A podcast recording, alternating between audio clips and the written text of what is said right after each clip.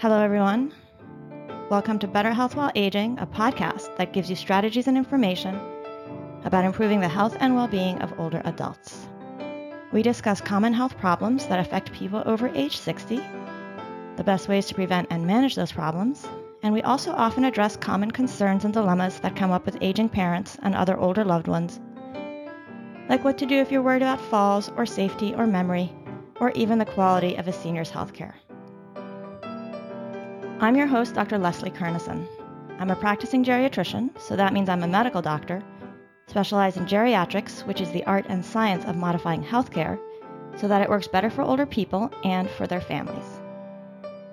In today's episode, I'm delighted to be speaking with one of my colleagues from the UCSF Division of Geriatrics, Dr. Carla Perissinotto. She is the Associate Chief for Geriatrics Clinical Programs at UCSF and has developed a particular expertise over the past several years in the practice of house calls. Dr. Perissinotto also made headlines a few years ago when she published a landmark study on loneliness in older adults, in which she and her colleagues found that loneliness was associated with a higher risk of declining and also of dying.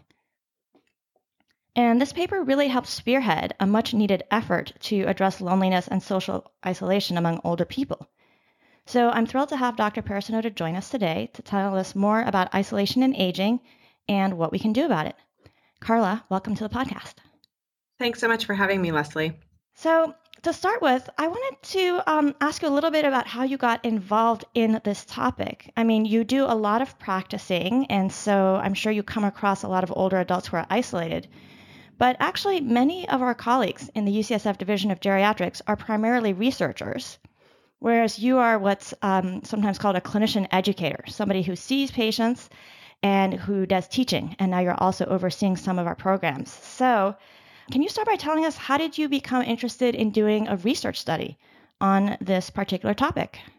Yeah, absolutely. Well, I think um, I think in a broad sense, what I would start by saying uh, is that as a geriatrician um, like you, my interest is in understanding what helps to keep people independent, what helps to promote longevity, and what are the factors that we may not be thinking about in our traditional medical care that are affecting people's health. Um, so, I was actually a resident when I became interested in this topic, and I was seeing patients in clinic, at home, in the hospital. And I was intrigued by thinking about why is one person doing better than another when they may look very similar on paper? What is making someone at risk for moving into a nursing home? And because I have a background in anthropology, my interest has really been in term in all the other factors that affect people's health. And so I started really delving into this idea of um, um, what what is going on in people's emotional lives that could be affecting their health. And I really knew nothing about loneliness at the time and started exploring. And I think because, uh, like you, um, I was probably seeing some of this in my own patients and not even recognizing it as loneliness and as something that could affect their health. So that's really kind of what started me going. Right. Well, yeah, well, that's fascinating. I had forgotten actually that you had that anthropology background, but it's so true that especially as people get older, having this sort of bigger, richer picture of their lives and what's going on in their lives and thinking beyond the traditional medical factors becomes so important. And I think that's part of what draws a lot of us to geriatrics. Well, so tell us about the actual study. Like, who did you study? And um, who were the subjects? And then how did you and your colleagues define and assess loneliness? And what did you find? Yeah, sure. So, um, so this is actually it was a study looking at just over 1,600 people. It actually, was out of a larger study um, called the Health and Retirement Study, which is based out of the University of Michigan, and it is a national representative study, meaning they um, this whole group samples a, a group of the population across the United States. And what we did in our study is that we looked at people over the age of 60. We followed them for six years and we asked them if they were lonely. And to answer your question about how we define loneliness, so uh, what we used um, was something called the three item loneliness questionnaire. Uh, which is a, a, very well validated tool to assess loneliness. And this asks people three things. We ask people if they feel left out, if they feel isolated and if they lack companionship. And in our study, we defined people as lonely if they responded that they felt any of these things at any point in time.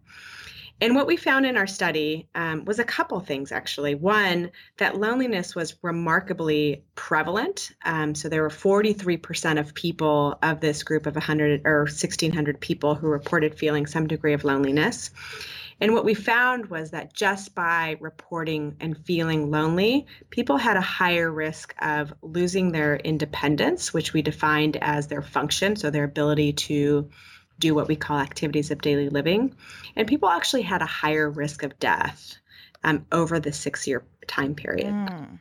So, were any of these findings surprising to you? They certainly sound striking to me 43% uh, identifying as lonely, but which of those findings were, were surprising to you? Well, I would say that um, there's a couple things that were surprising to me. You know, I had a thought that there would be an association. I did not think it would be this striking. So, for example, if you were lonely, you had a 59% increased risk of losing your independence and a 45% increased risk of death. So that was, I think, what, I, what surprised me was the magnitude of the effect. And then the other thing that surprised me is that when we do research, one of the things we always try to figure out is is there anything else that's contributing to this? And people always think, well, you know, it must be depression that you're looking at and it's not actually loneliness. But what we found in the study, and this has been validated in other studies, is that loneliness can can exist without depression. Mm. So that in our study, particularly, the majority of people were not depressed. The other thing that's um, also uh, interesting about this study is that um, when we think about the things that usually affect death and loss of function, it would be things such as smoking, exercise, and other medical um, risk factors. But when our study, when we take all those things out of the equation, um, which we call doing an adjusted analysis, more more or less, um, the relationship still existed. So this means that this was an independent risk factor. So, regardless of other things going on in your life, if you feel lonely, you're at particularly high risk of losing your independence and potentially prematurely dying. Mm, such an important issue to to uh, bring to light. Now, in terms of things that might kind of be a, a, factor in the finding, you mentioned that one of the things you asked was whether they lacked companionship. And so, were you able to tease out how much of the lacking companionship might be related to those loss of um, losses in function and dying? And I'm mostly thinking about how people often, if they're later in life or if their health isn't great, they end up relying on the people they live with or the people near them to help them uh, to help them just get to the doctor, for instance, right? You know, mm-hmm. which can help mm-hmm. help them uh, address health problems and hopefully maintain that function and keep their health conditions under control. So, were you able to tease that part out with this data set? I think partly yes, um, and I think you bring up a really a couple really good points in this. So one, um, in the study, what we found that actually the majority of people who were lonely were actually not living alone, so they were living with other people. Mm-hmm. So that's the first thing I'll say. The second finding, which was very interesting, also, is that the majority of people who were lonely were actually married. So what that gets to to is when this idea of companionship, it's not really the physical presence of some someone, it's the quality of the relationship relationships. And this this also gets to Leslie what what um, the difference between what we define as loneliness and what we define as social isolation. Right. And the challenge is, is that in the public media and the literature, a lot of people use these terms interchangeably, but it's actually really important to understand that they mean different things. So, for example, loneliness, I, I mentioned the three questions, but what how we really define it is the subjective feeling of being isolated. So it is my internal feeling or your internal feeling, which means, Leslie, I can't tell you that you're lonely because that is your feeling. You need to tell me um, that that's something that you're feeling. And it's maybe a feeling that you don't feel connected enough to people or that you don't feel understood or that you kind of wish you had perhaps a little bit more connection with others, whether they're physically there or not. Is that about right? That's exactly right. And that's similarly to how, you know, the expression that people often say is that you can feel lonely in a crowd or you can have a ton of Facebook friends and still feel incredibly lonely. It also sounds like it's a bit of a sort of sad or uncomfortable feeling, kind of a, you know, you feel a certain longing. You're not, you're not happy. Um, that's exactly in that right. being on your own because some of us can think of some people who seem happy enough on their own, although we can later talk about whether that comes with health risks or not. So, yeah, tell us about the other sort of conditions that often get mashed up with this. Yeah, and so the the the the, related thing again is a social social isolation, which is really about the quantifiable number of relationships. So it's how many people you have contact with on a daily basis, on a weekly basis. Do you have someone that you can actually trust that could take you to the doctor if you felt that you needed to go? So that's more of the number of relationships.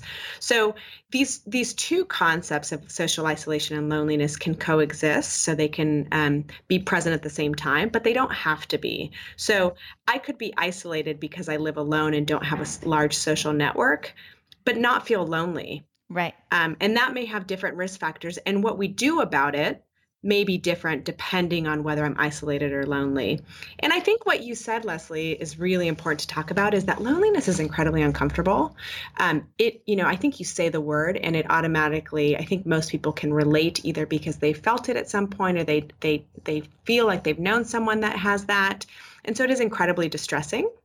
Um, because you know another way that that a, a phrase that people will say is that it is the distress that results from discrepancies between the relationships that you want and what you actually have. Mm-hmm. mm-hmm. Right. And it's that distress that we think is actually probably at the core of what's leading to some health outcomes. Yeah, and it's probably both a sort of immediate quality of life issue and then potentially a risk factor or a flag for being at, you know, higher risk for for other things happening. And then let's briefly talk about living alone because I find that people are often worried about older adults who live alone. We might worry about them as public health professionals, and then, you know, families certainly worry about an older relative who lives alone. But are those people who live alone more likely to be socially isolated or lonely? Because it sounds like just because you live alone doesn't mean you're necessarily socially isolated or lonely although I guess you could be. Yeah, and I think, you know, this is what's really complicated about this work and about all of these health effects is that there is some interrelatedness, but I think the point of all this is that we have to be careful with assumptions. So, um, we should certainly have, you know, as healthcare providers or as community members or as family members, be perhaps worried about the person that lives alone, mainly in terms of is there someone to call? Is there someone in case of an emergency? You know, if I suddenly get sick and need someone to pick my pick up my medications, do I have that in my back pocket? Um, but but so there are absolutely independent risk factors for being being alone as well. But we have to be careful again to not make assumptions. And so there's there's different levels of risk, and they all have risks. And so our jobs as again as healthcare providers and as community members is to try to understand a little bit more all the factors that are at play.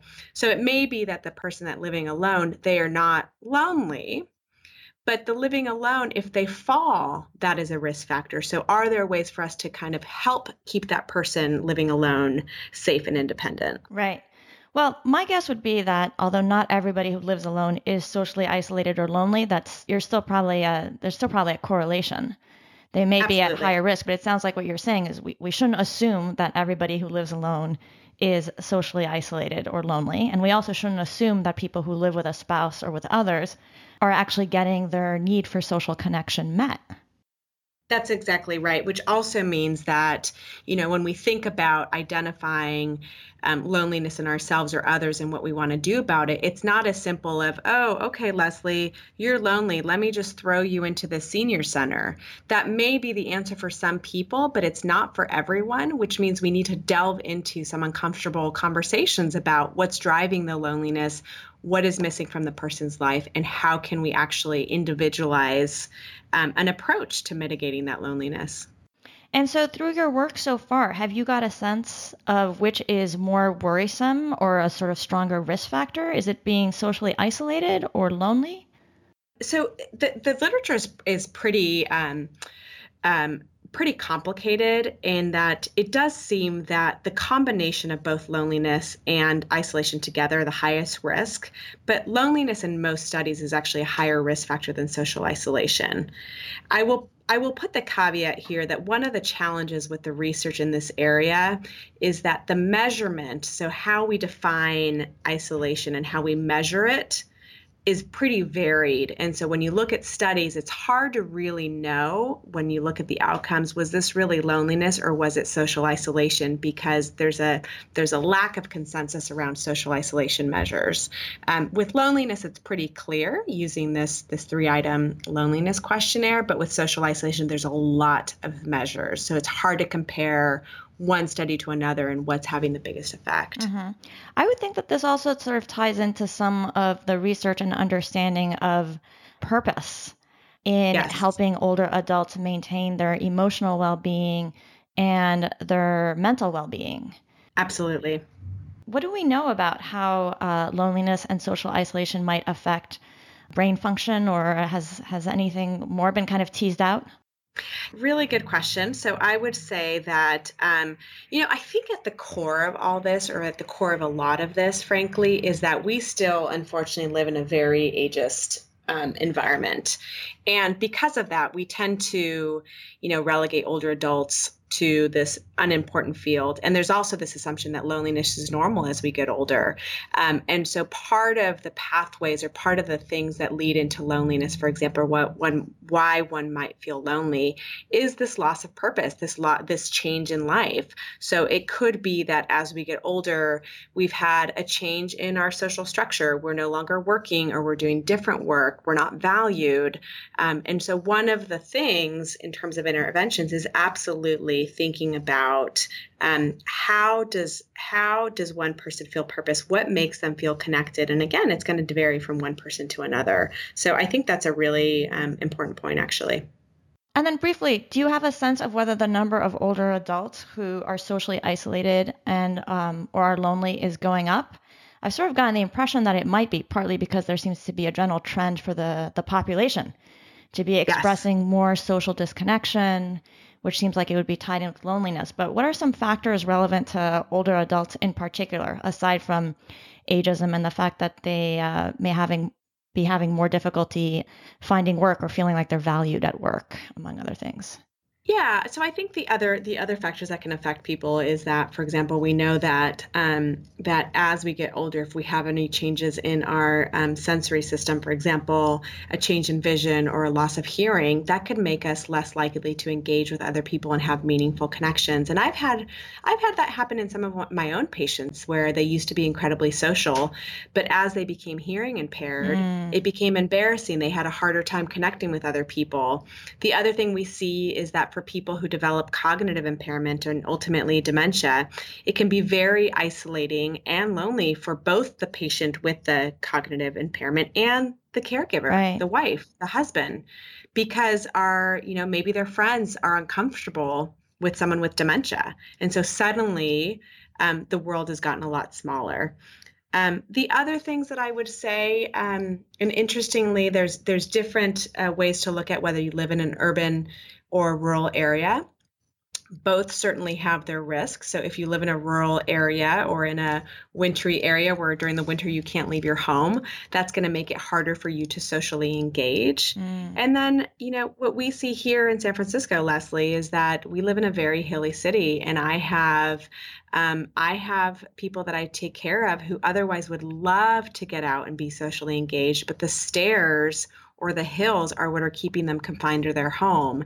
And so they are missing out on interactions with other people where they otherwise would love to do that. Right. So, based on that, has doing this work given you some sort of thoughts on? Um, where you know good places to to age to be as one gets older is this something that you would recommend people consider when they're thinking about where they want to settle for the you know the later part of their life or maybe where their parents might be well off um, moving to?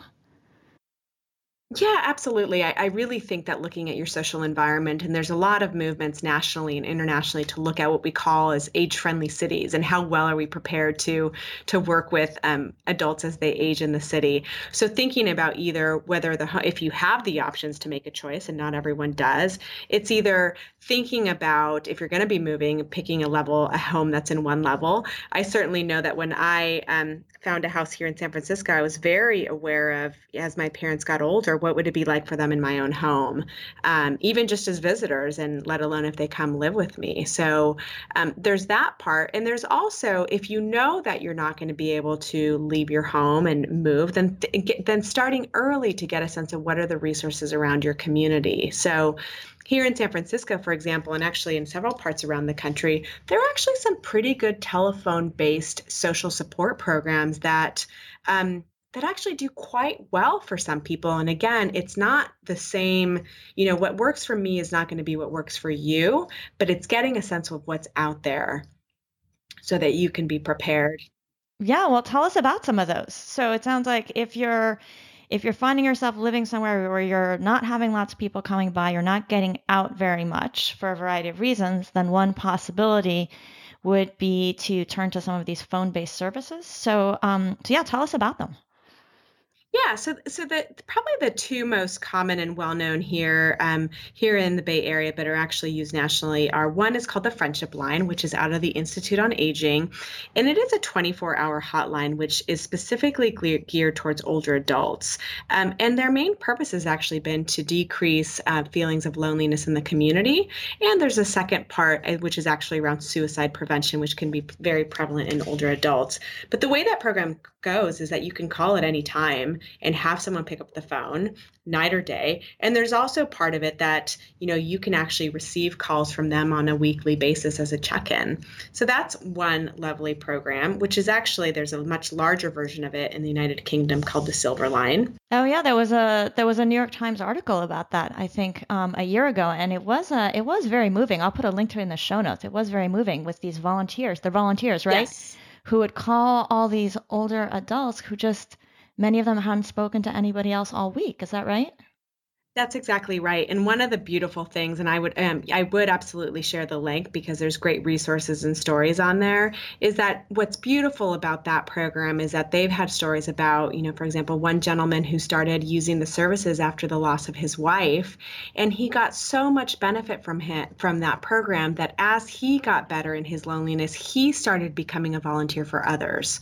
So it's this idea is that I'm receiving help and now I can return the favor and have purpose as well. So it's like really, really mm-hmm. amazing. Mm-hmm. I especially love that idea actually of older adults becoming kind of peer mentors or volunteers or yeah. or um, supports to other older adults. And there's actually an organization called AgeWell Global that I recently heard about that is kind of trying to take the community health worker model and recruit older adults to be there providing assistance and support to other older adults. I think they have a pilot going on in New York actually. So Oh really? So that might be a nice way to just, you know, give people purpose and social connection and you know absolutely um, really leverage the talents of this yeah. older population that um, that we have here yeah and i would say you know sometimes there's this idea that um, you know there, there's there's a role for intergenerational mixing but there's also a role for older adults being with older adults because i've certainly had the experience of you know someone being like you're a whippersnapper what do you know about being right. 90 years old uh-huh. so, yeah.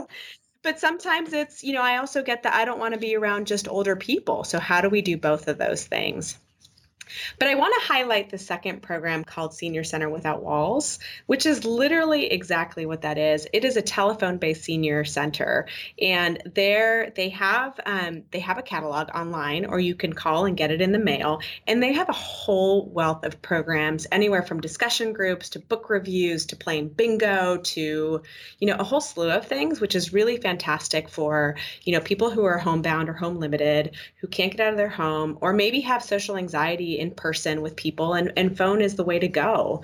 Um, so there's a really great resources out there and i think this all points to you know how do we leverage phone based or technology based services for some people it's not going to work for everyone but it is one solution mm-hmm. and what about other interventions have you heard of other sort of programs that are meant to to sort of um, work on this issue of uh, loneliness and social isolation in in older adults that you think are promising? Well, I think that, you know, unfortunately, this is one of the areas where we need, sadly, the answer is that we need a lot more research because there isn't a lot there in terms of what the interventions, um, what interventions there are. There are some. So, for example, the, the United Kingdom does have some data on the effectiveness of the Silver Line. But, you know, here in San Francisco, we're also working on a program looking at peers, peer to peer companionship as a way to to mitigate loneliness and what we find for example with some of our low income older adults they may be connected to a lot of services in the city. So in terms of quote unquote social isolation they don't have that isolation but there's still the sense of loneliness and what they actually need is a companion to take them to and from or to have a friendly person that they know. Um, so that's um, so those are those are some of the places that that we're seeing um, working. Um, but you know, I think the main area where we need to think about is um, what are the pathways into loneliness, and how can we actually find interventions and test them based on how someone someone is lonely. So, for example, for some for someone, it may be that they need to work on improving their social skills as a way to mitigate loneliness because it may be that they are an introvert or they're a little bit uncomfortable around other people. So, is it starting with individual therapy or group therapy or phone therapy to start to be more comfortable talking to others? For other people, it actually may be increasing opportunities for social interaction. So, that is where someone is social and wants to have more connections, but they don't have opportunities. And that's where it may be actually connecting someone to a senior center or a volunteer program. And so there's a lot of different ways to think about it here. Yeah. So, well, let's think through, you know, a situation that comes up for me a lot. I'm sure it comes up for you also, which is that you have an older person living in their longtime home. Uh, let's say for now that they live on on their own, and you have your, their family worried about them because they feel like their older parent doesn't get out enough and isn't doing enough. But you know, whenever they've suggested things to their older parent, their older parent sort of seems to shoot it down. So I'm sure you've had families pull you aside to express that concern to you. Um, yes. What do yes. you um, what should we be telling families, or what should we be um, attempting, you know, as clinicians? Any thoughts on that? Yeah, so I, I, I think that's a great framework, and you're absolutely right. I get that all the time, and and where I would actually start is asking and not making assumptions, because because it's it's like is it bothering them or is it bothering me? Right. And and and so that's the place to start because it may be that you know so and so's mom is actually fine and they're enjoying that solitude and they don't want to see other people, and that may be okay. So if they have the infrastructure and the needs to, if they if there's something that goes wrong, they can't call their family. So then it's okay that they're home alone and don't want to isolate. However, if, you know, Mrs. Smith, to use a name, says, you know, I actually do feel lonely. So then it's getting a sense of, well, what are you missing in your life? What do you wish you had? Um, and and you'd be surprised at what answers you get. Um, you know, and it, helps to frame the discussion in terms of what you can do. For some people, it may be, well, you know, I used to love um, selling things. So then it's thinking about, okay, um, can you volunteer or get a retail job i mean there's different different you have to think a little bit outside the box or maybe that person's homebound maybe you have a little home sale inside of your home as a way to satisfy that need you really have to think creatively but at the core of this leslie is really just not making assumptions um, and meeting people where they are. I think that's so important, actually, to sort of, uh, especially for family members, to kind of figure out is it your need or their need, you know, mm-hmm, and to mm-hmm. try to mm-hmm. um, untangle that um, so much. And then, you know, the another sort of perennial question is like, should my mom keep living where she is? Um, you know, let's say that she she does admit to feeling kind of lonely and she's not getting out a lot either because the you know she stopped driving or it's in a location where there's just not easy an easy way to to to walk or get on her own to other places. It's either on top of a hill or it's out in a rural area. Do you think that a lot of those people end up better off when they move somewhere or you know what's your sense? I know it's hard to know for for sure, but I feel like that's just a perennial dilemma that comes up for it is a families. huge dilemma Yeah, no, it's very interesting you say that, Leslie, because I'm actually probably starting to think about that with my own parents, and they're um, they're on the younger spectrum. They're 75, but we certainly are starting to think down the line. You know, their house is one level, but it's up on a hill, so it's getting harder. You know, if they stop driving to get down the hill. Um, but there's a lot of factors to think about. So right now, for example, for my parents, and just to give an example, what other families may be dealing with, my parents have a huge social network. Um, in in the in their hometown. And so right now it would probably be devastating for them to leave their community because of all their friends. Now, if their health changes and they're no longer getting out to those social engagements in their community, then that's where you may think about it may be reasonable to move. But again, it has to be about whose need is it? Is it yours or is it your parents or is it your family members? So in some ways I think about, you know, my idea of having my parents move up here is probably more about my needs than theirs because I will feel more comfortable with them being here. so right, um, yeah, but it's so, good for you to sort of suss that out and uh, and identify that, you know, even if it's still right, a dilemma, right. you know, as to yeah. what to suggest that they do or um, hope that they do. You know, at one point I tried to look and I found that I was had trouble finding research on why exactly people moved out of their homes. Mm-hmm. And I found mm-hmm. myself wondering if a big survey like health and retirement, you know, something where you have a big group of people, I sort of felt like you need kind of a big group of all comers. And then to sort to of understand why. Yeah, to find yeah. out what was the factor that made most of them um, uh, move. move. Because I think uh, it seemed to me that that was still something that we didn't entirely understand. And that if we understood that better, it might help us um, advise people on how to plan or how to navigate the way through those common dilemmas. I think you're totally right. And so I think you just bought yourself a research project, but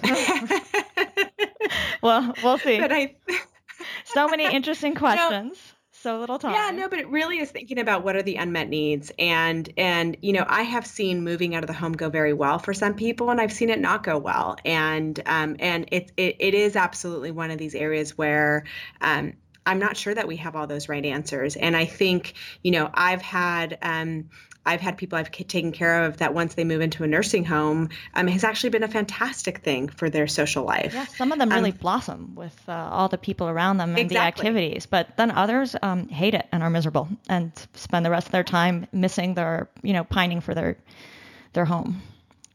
Yeah, and I want to tell share one intervention. I was actually just speaking in South Dakota this week, and I learned about an intervention in in kids that are using in schools. And I thought about wouldn't this be a great thing to have in our cities or even in some assisted livings and nursing homes?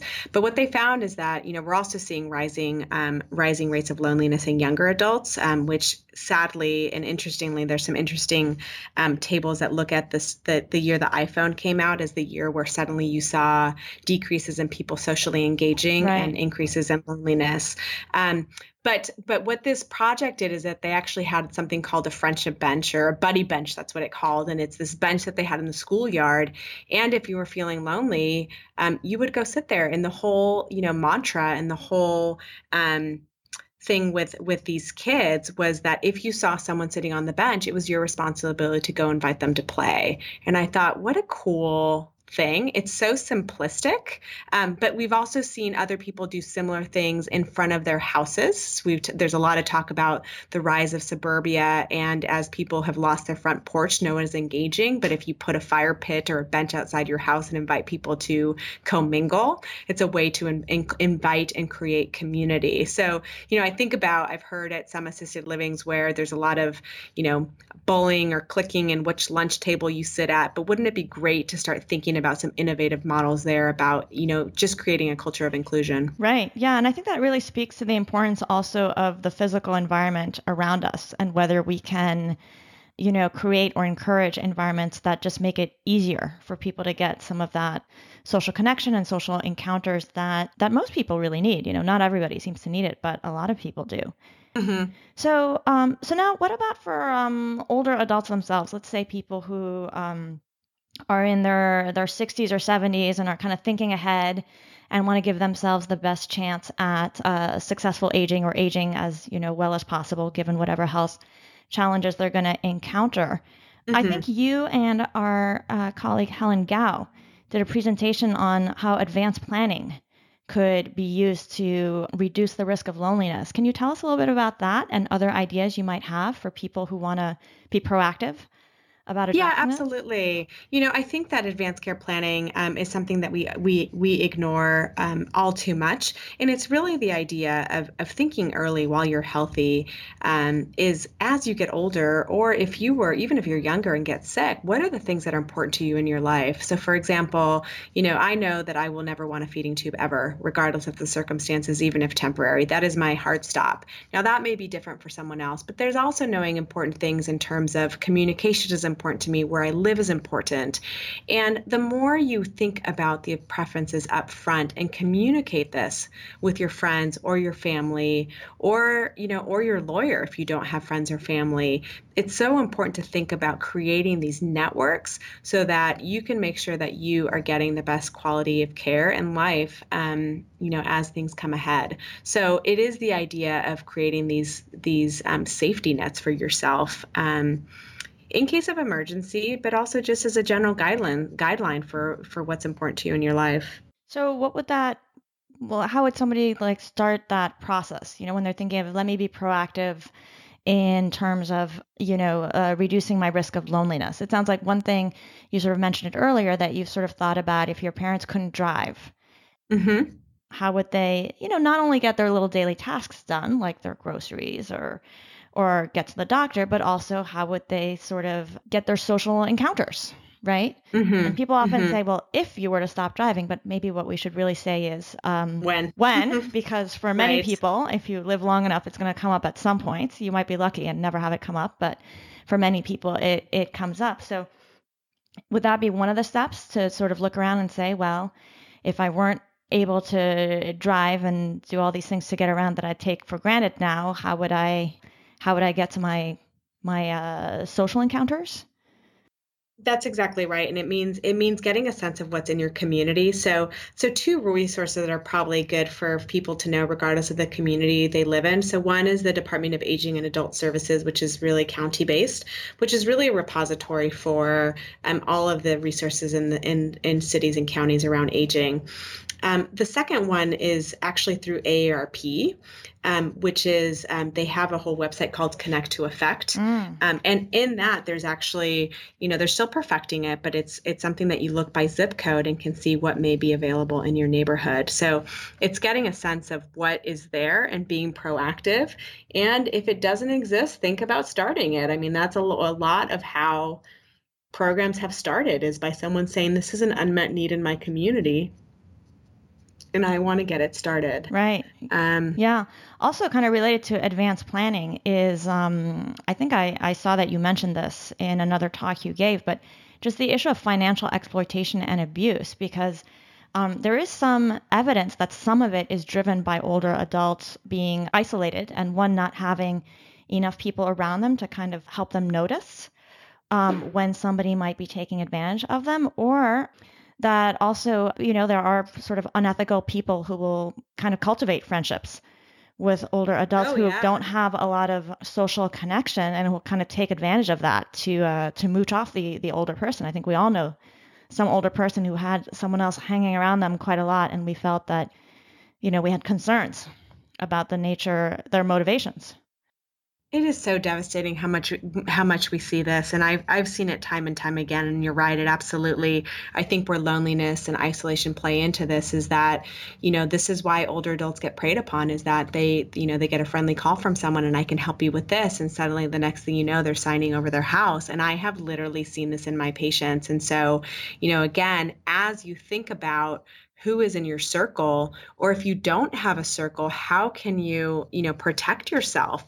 Which may be um, you know creating this advanced care planning document um, and writing your preferences. There is a great um, resource by one of our colleagues rebecca sudore called prepare for your care yeah i love which is a whole yeah, and and um, you know, if your listeners haven't haven't gone to that, it's fantastic as a way to really walk you through what's important to you. Um, and it and it's and it's as serious as you know your end of life wishes and it can be as um, as simple as you know my wish is that my last meal will be popcorn and salami. So right. you know but it's really thinking about all the things that are important in your life and how to you know who is going to protect my assets who can make financial decisions for me so that if someone does prey upon me i have someone that can help me out. Mm-hmm. okay um, well, Carla, this this has been great. In closing, do you have any favorite other resources that you want to share to help the audience learn more about these issues related to loneliness or social isolation, or to get help? Now, let me see. So far, and I'm going to put links for this. We've mentioned the Institute on Aging Friendship Line, AARP Connect to Effect, the your local Department of um, Aging and Adult Services. Anything else you think people should um, should know about? Seniors Senior Center Without Walls, we mentioned. Um, and then the other website, which is international, but it's a great resource to learn a little bit more about this topic, is Age UK. Um, which is out of the United Kingdom, which is their real whole platform to really talk about, um, you know, a culture of positive um, discussion around aging. Mm-hmm. Yeah, and then lastly, if you're a concerned family member, you know, don't go assuming that exactly. things are awry and that you have to swoop in and intervene. You know, start by asking questions and exploring how the older person actually sees things and um, what they say they want, right? That's exactly right. And I would say that, you know, I say this often, time and time and again, that often just opening the discussion around loneliness is a great healing place to start, even if you don't have the exact answer. It's just opening the door to listen. Mm-hmm. That's a great closing thought. Thank you so much, Carla. No problem. Thanks, Leslie. And with that, I'm going to wrap up this episode of Better Health While Aging. If you have any questions about something you heard in this episode, you can post it on the show notes page for the episode. I'll also be posting some links to some of the resources that I mentioned in the episode. To find the show notes, visit betterhealthwhileaging.net and click podcast in the main menu at the top. Last but not least, if you've been enjoying the podcast, don't forget to support us by subscribing on iTunes. And if you've already done that, please leave a rating and review. This makes it easier for others to discover our show in iTunes, and I would love for the many people who are interested in health or aging or family caregivers to be able to find it and give it a chance. Thank you so much for listening. I'm Dr. Leslie Kernisan, and I'm looking forward to you joining us for future episodes.